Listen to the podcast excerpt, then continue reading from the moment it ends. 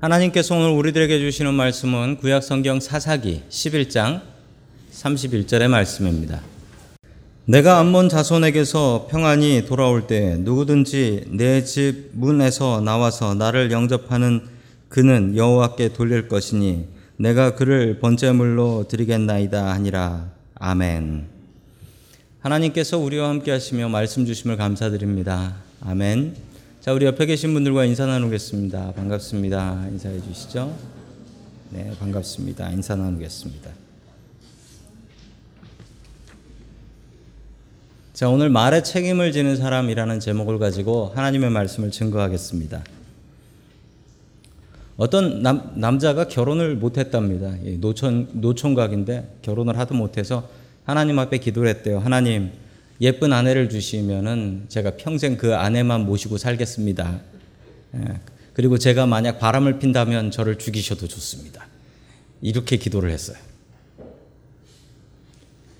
자, 그 기도 덕분이었는지 하나님께서 아내를 주셔서 이 남자가 결혼을 했다고 합니다. 살다 보니까 실증이 나더래요. 그래서 바람을 폈습니다. 바람을 폈는데 안 죽더래요. 세 번을 폈습니다.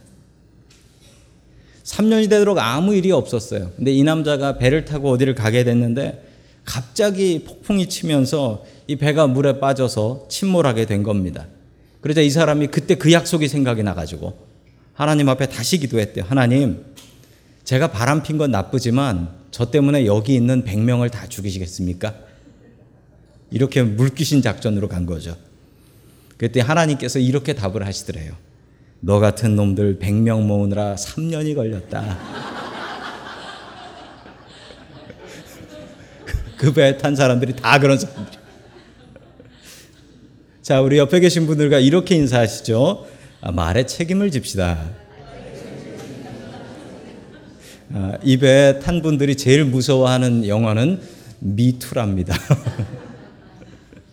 자, 첫 번째 하나님께서 우리들에게 주시는 말씀은 어, 믿음을 주는 가정이 되라라는 말씀입니다. 믿음을 주는 가정이 되라.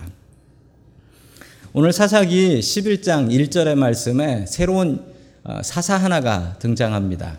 우리 같이 읽습니다. 시작. 길라 사람 입다는 굉장한 용사였다. 길라시 장녀에게서 낳은 아들이다. 아멘.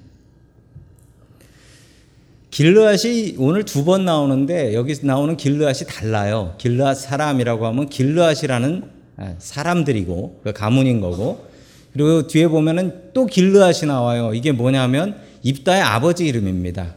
입다 아버지는 길르앗 사람이었어요. 길르앗 사람인데 이름이 길르앗이에요. 헷갈리시면 안 됩니다. 자, 입다라는 아들을 낳았는데 이 아들의 어머니가 누구였다라고 합니까? 장녀였다. 게다 첩이었다라고 합니다. 그 슬픈 비밀을 갖고 있는 입다였습니다. 뭐 비밀도 아니죠. 다 아는 사실이었으니까요. 자, 2절 말씀 계속해서 봅니다. 시작. 길르앗의 본초도 여러 아들을 낳았는데 그들이 자라서 입다를 쫓아내며 그에게 말하였다.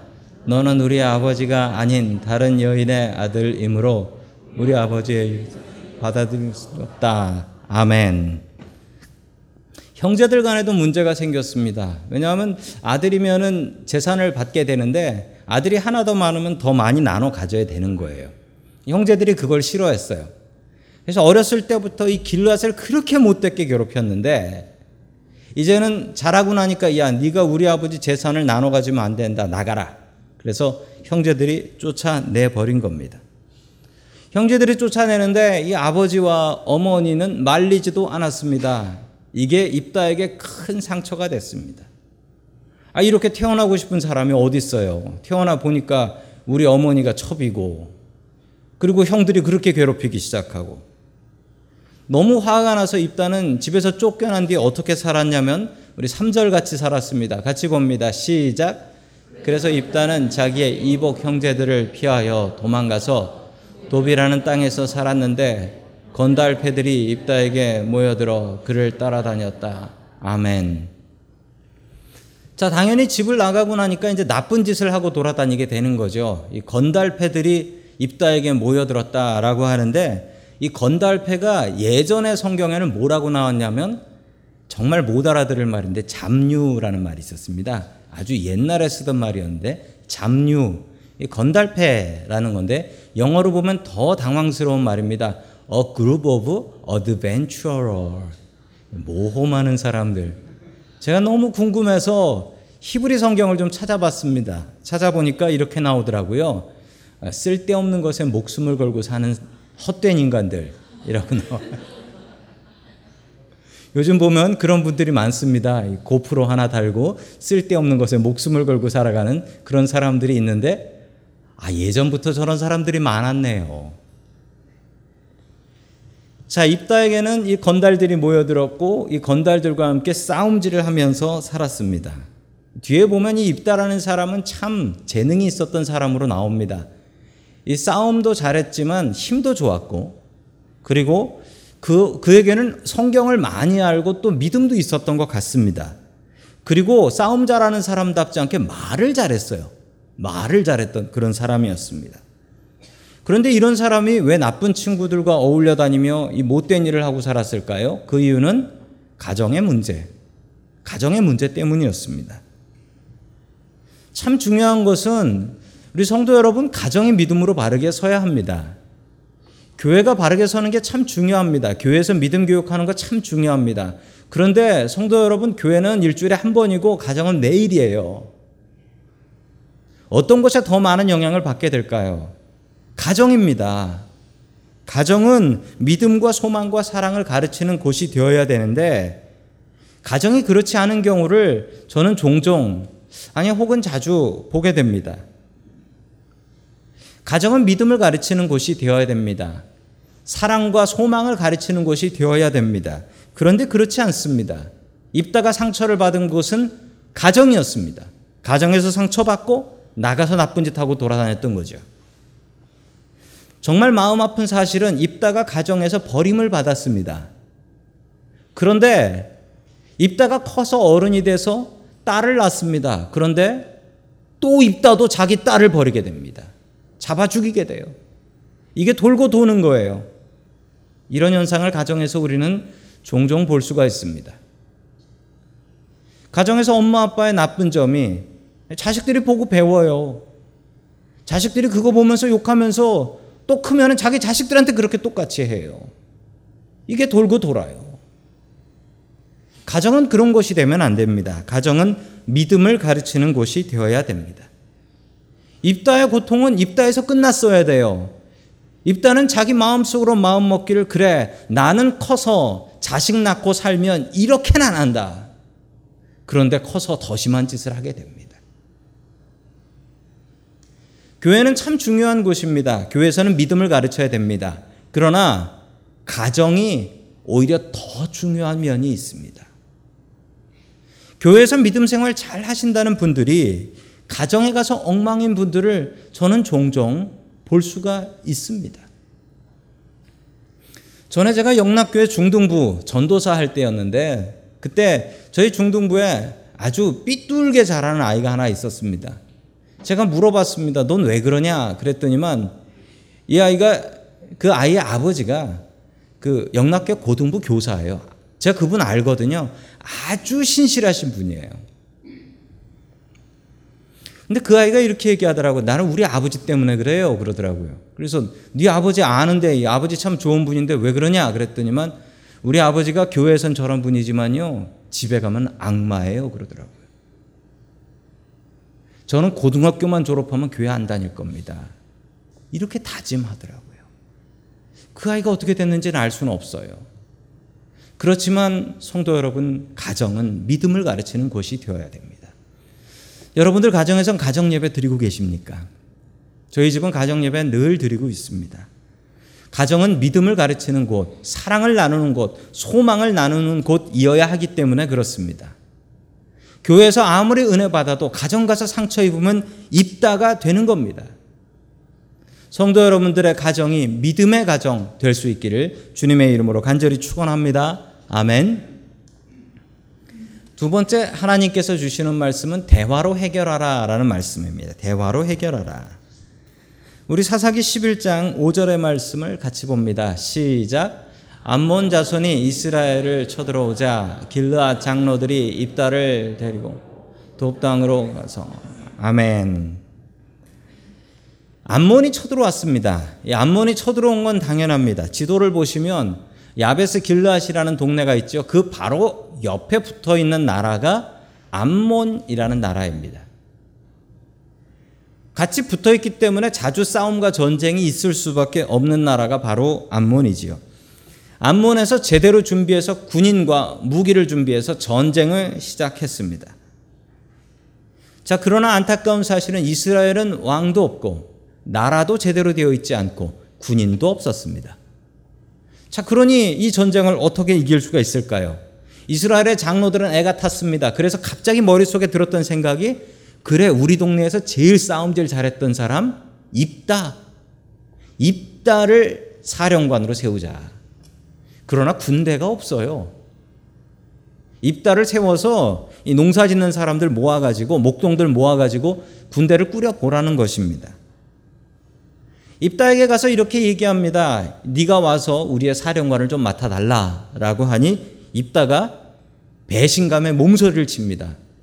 언제는 첩의 자식이라고 쫓아내고 이제 자기네들이 아쉬우니까 나 불러다가 군대 사령관 세우고 이기면 나 또 쫓아내려고. 입다가 이렇게 얘기를 하니까 장로들이 다른 얘기를 합니다. 그래서 우리가 찾아온 건데 만약 전쟁에서 이기면 당신을 우리의 왕으로 세우겠다라고 제안을 합니다. 자, 그러자 입다가 그 제안을 받습니다. 자기를 무시했던 사람들에게 보기 좋게 복수를 할 수 있는 거예요. 자기를 쫓아낸 형들의 왕이 될 수 있는 겁니다. 그러자 입다가 이 싸움을 싸우겠다라고 얘기를 합니다. 그런데 입다가 참 지혜로운 사람이었습니다. 입다가 바로 나가서 전쟁을 하지 않습니다. 왜냐하면 시간이 필요해요. 그리고 무기를 준비해야 되고 군인을 준비해야 되는데 이 솔직히 이 싸움이 싸워서 이길 수 있는 싸움이 아니에요. 싸움 잘하는 사람은 압니다. 저 사람하고 싸워서 이길지 질지. 입다가 딱 보니까 이거는 절대 이길 수 없는 전쟁이에요. 답답한 마음에 메신저를 보냅니다. 메신저를 보내가지고 이 암모랑과 단판을 지어보려고 합니다. 그 이야기 중에 하나가 이겁니다. 우리 사사기 11장 26절 같이 봅니다. 시작. 이스라엘이 헤스본과 그 주변 마을들과 아로엘과 그 주변 사람들과 아르논 강변의 모든 성읍에 300년 동안이나 살았는데 왜 당신은 그 동안에 이 지역을 되찾지 않았습니까? 아멘. 입다가 얘기하는 것은 정확한 지명입니다. 정확한 지역을 꿰뚫고 있습니다.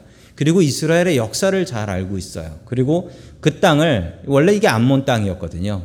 이스라엘 백성들이 가나안으로 들어오면 출애굽해서 들어오면서 차지해 버린 거니까 그게 300년이라는 겁니다. 그 얘기를 합니다. 300년 동안 살았는데 그동안 당신네들은 뭐 했고 300년 살았으면 이게 우리 땅이지 300년 살았는데 이제 와서 암몬 땅이라고 하는 건 이 말이 안 된다라는 겁니다. 아주 입다가 지혜로운 사람입니다. 제가 이 성경에 있는 이야기를 그 일본 사람들한테 해주고 싶은데 독도는 우리 땅이라고 여지껏 뭐 하다가 지금 와가지고 이러냐고 성경 말씀으로 한번 해대주고 싶습니다.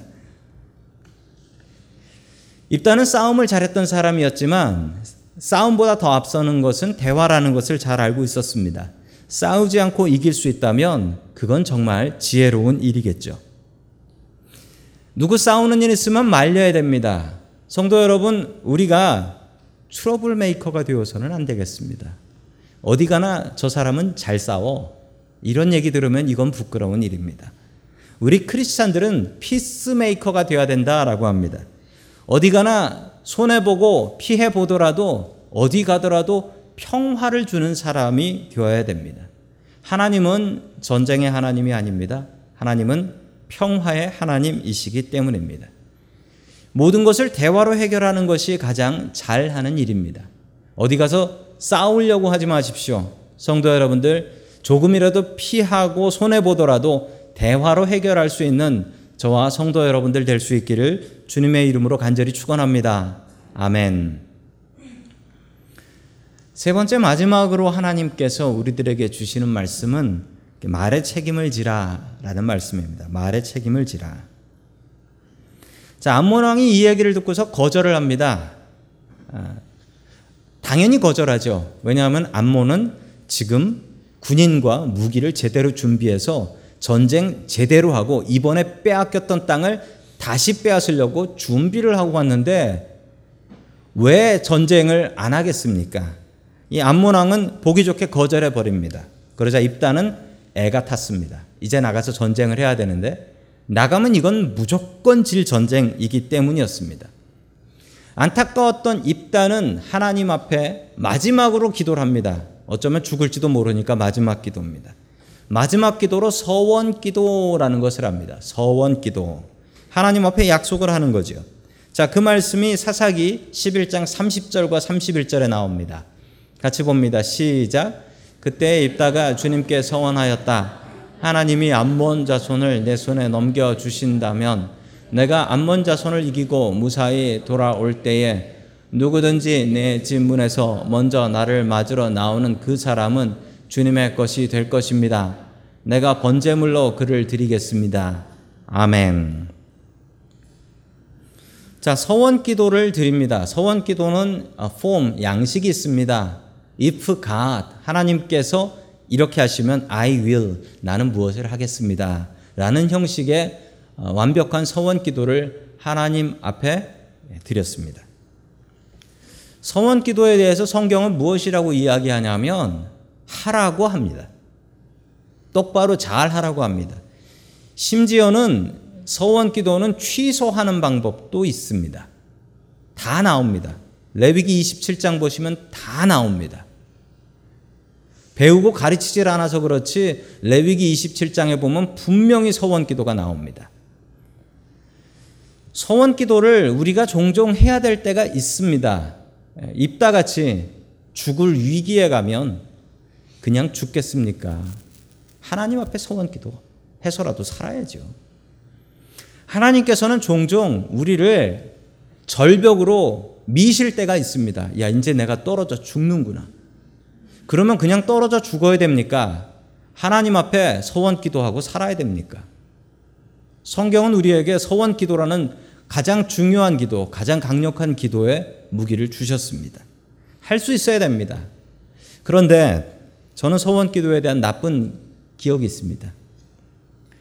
아, 제가 태어나기도 전에 저희 어머니께서 저를 목사시키기로 서원 기도를 하셨습니다.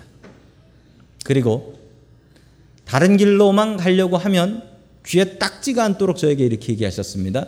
너는 내가 서원 기도를 했기 때문에 목사가 되지 않으면 벼락 맞아 죽는다라고 하셨습니다.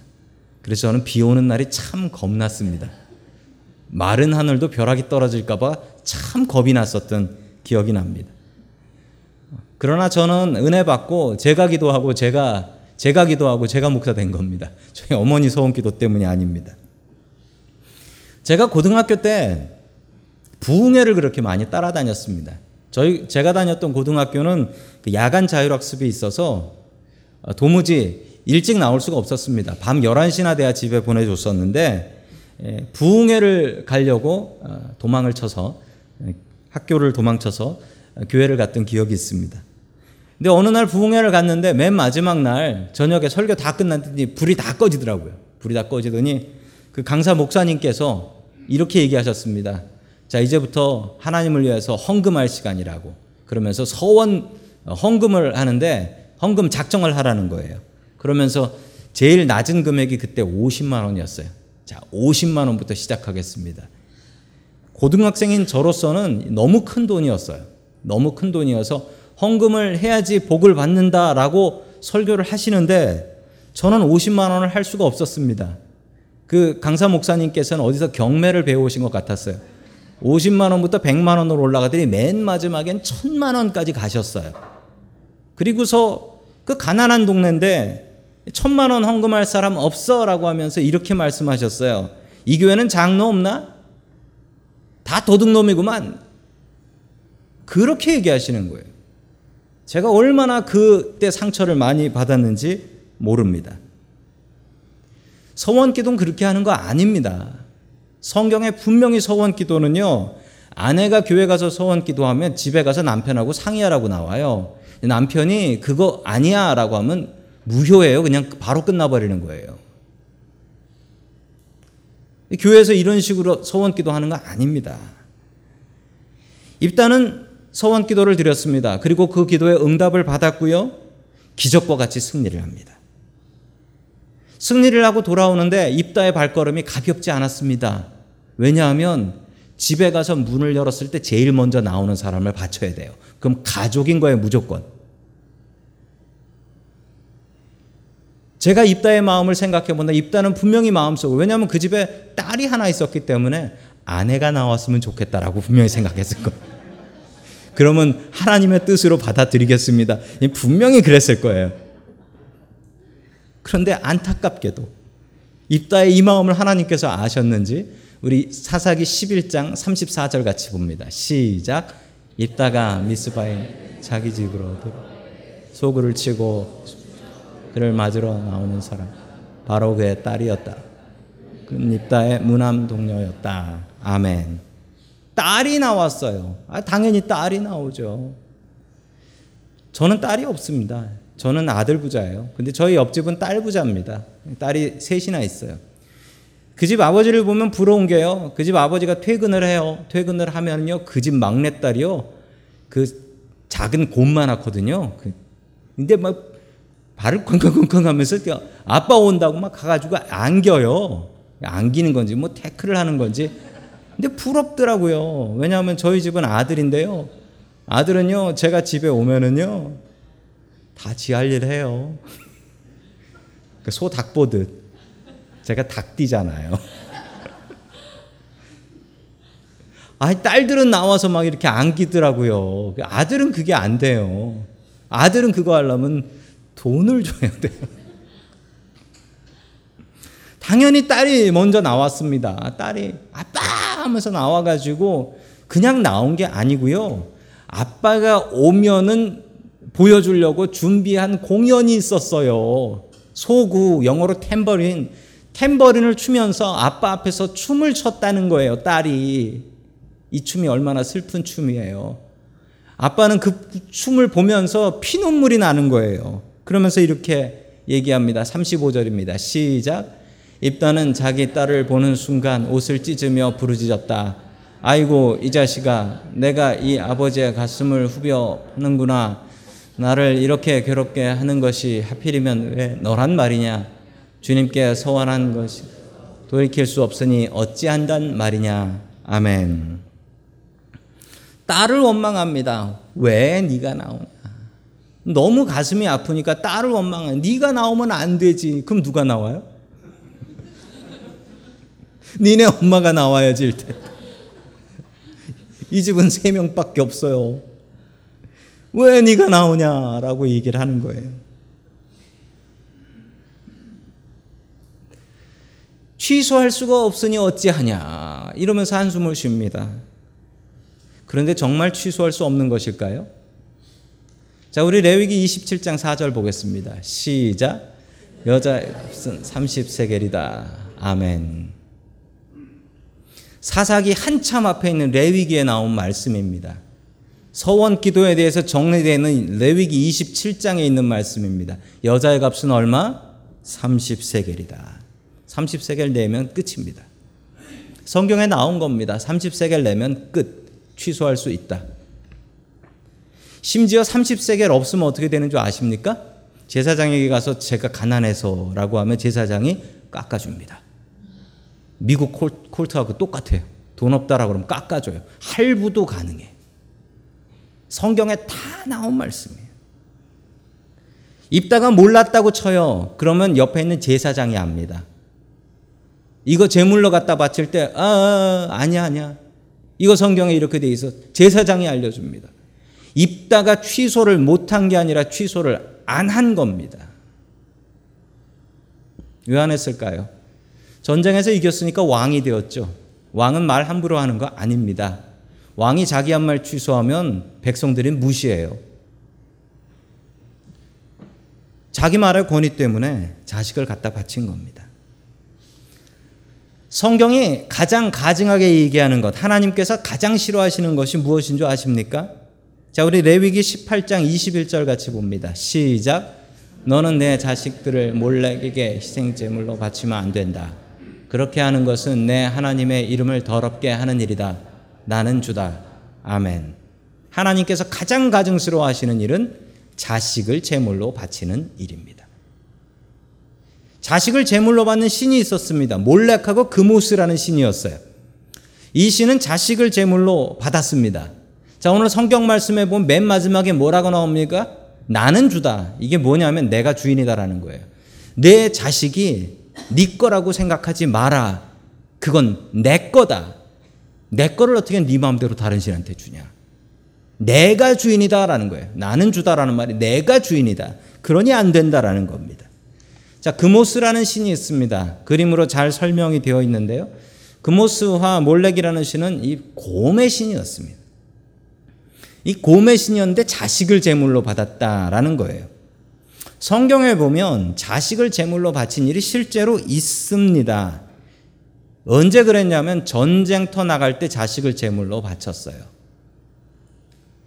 지휘관이 지휘관이 자기 자식을 제물로 바치는 거예요.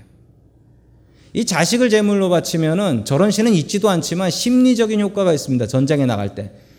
자식을 잡아서 죽이고 나면 그때는 눈에 보이는 게 없어요. 자기 목숨 다해서 싸운다라는 겁니다.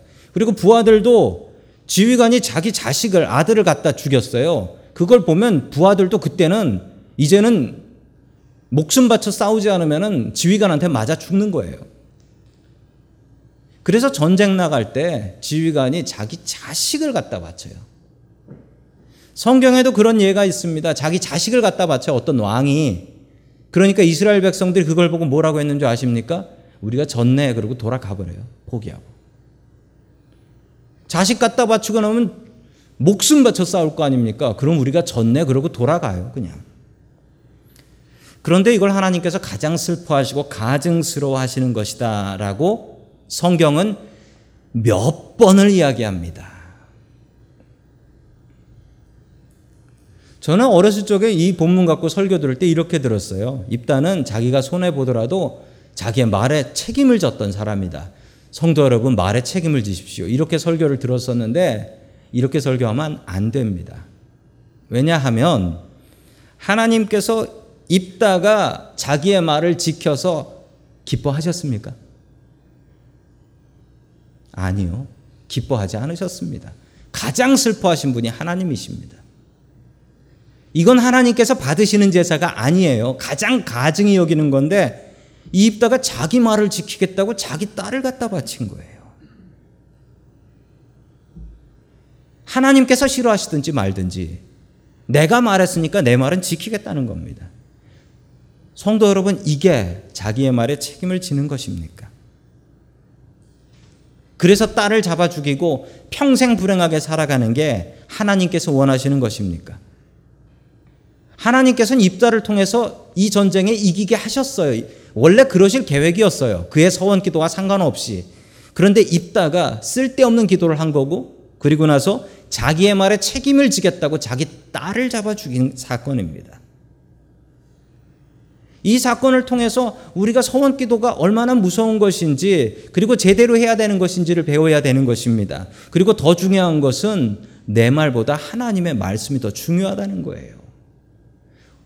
내 말을 지키는 것보다 더 중요한 것은 하나님의 말씀에 틀리면 하나님의 말씀을 지키는 겁니다. 그게 잘하는 거예요. 우리 크리스찬들은 말에 책임을 져야 됩니다. 크리스찬들의 말을 믿을 수 있게 해야 됩니다. 내가 손해 보더라도 내가 한 말 지켜야 됩니다. 그런데 내 말을 지켜서 남이 손해 보는데 그걸 지키겠다고 고집을 부리면 그거 어떡합니까? 말에 책임을 지는 사람은요, 내 말보다 하나님의 말씀을 더욱더 귀하게 여기는 사람이 되어야 합니다. 미국 신문 중에 참 믿을 만한 신문이 있는데 뉴욕 타임즈라는 신문이 있습니다. 이 신문에 2014년에 좀 웃기는 광고가 하나 나왔습니다. 어떤 광고냐면 1853년에 나온 신문 기사에 사람 이름이 잘못 나왔어요. 저 이름에 UP로 끝나야 되는데 저걸 기자가 잘못했는지 인쇄소에서 잘못했는지 저걸 OP로 낸 거예요. 언제냐면 1853년에. 그런데 161년이 지난 2014년에 이 오타 이걸 발견해 가지고 뉴욕 타임즈에 정정 광고가 났어요. 1853년에 냈던 신문 기사에 이름이 잘못 났습니다. 죄송합니다. 이러고 광고가 났어요. 좀 웃기는 이야기지만 사람들이 이래서 뉴욕 타임즈를 더 믿습니다. 사람이 만드는 신문이라 틀릴 수 있다. 그러나 틀리면 틀렸다라고 얘기한다. 이게 믿을 만한 거죠. 한국에 수많은 신문사들이 있고 언론사들이 있는데 잘못된 기사 나고 나서 고치려고 안 해요. 권위 떨어진다고. 진짜 권위가 뭡니까? 진짜 믿음직한 건 뭡니까? 틀리면 틀렸다고 얘기하는 게 믿음직한 거예요. 얘기하는 게. 여러분, 우리도 마찬가지입니다. 우리가 말에 책임을 지고 우리가 우리의 말에 믿음직하다라는 것은 무엇입니까? 내 말은 안 틀려. 그건 하나님이죠. 우리 말은 틀립니다. 실수합니다. 잘못합니다. 그럴 때는 얘기할 수 있어야 됩니다. 내가 잘못 말했습니다. 죄송합니다. 내가 틀렸습니다. 라고 얘기할 수 있어야 됩니다. 그게 진짜 권위인 거예요. 입다 같이 나는 내 말은 무조건 지켜라고 해서 자기 딸을 갖다 바치는 사람이 말에 책임을 지는 사람이 아닌 거예요. 우리의 말의 책임은 우리 말이 아니라 하나님의 말씀입니다. 하나님의 말씀에 틀렸으면 내 말을 바꿔야 돼요. 내 말이 틀렸습니다. 성도 여러분, 하나님의 말씀에 순종하는 것이 진짜 말에 책임을 지고 살아가는 것입니다. 입다는 자기가 한 말에 최선을 다했습니다. 그래야 다른 사람들이 자기의 말을 믿어주니까요. 그러나 우리는 우리의 말을 하나님같이 여기는 사람이 아닙니다. 내 말 틀리면 하나님의 말씀이 맞다라고 인정하고 잘못했습니다. 제가 틀렸습니다라고 고백할 수 있어야 됩니다. 하나님의 말씀에 순종하십시오. 내 말보다 더 귀한 하나님의 말씀을 의지하며 살아갈 수 있기를 주의 이름으로 간절히 축원합니다. 아멘.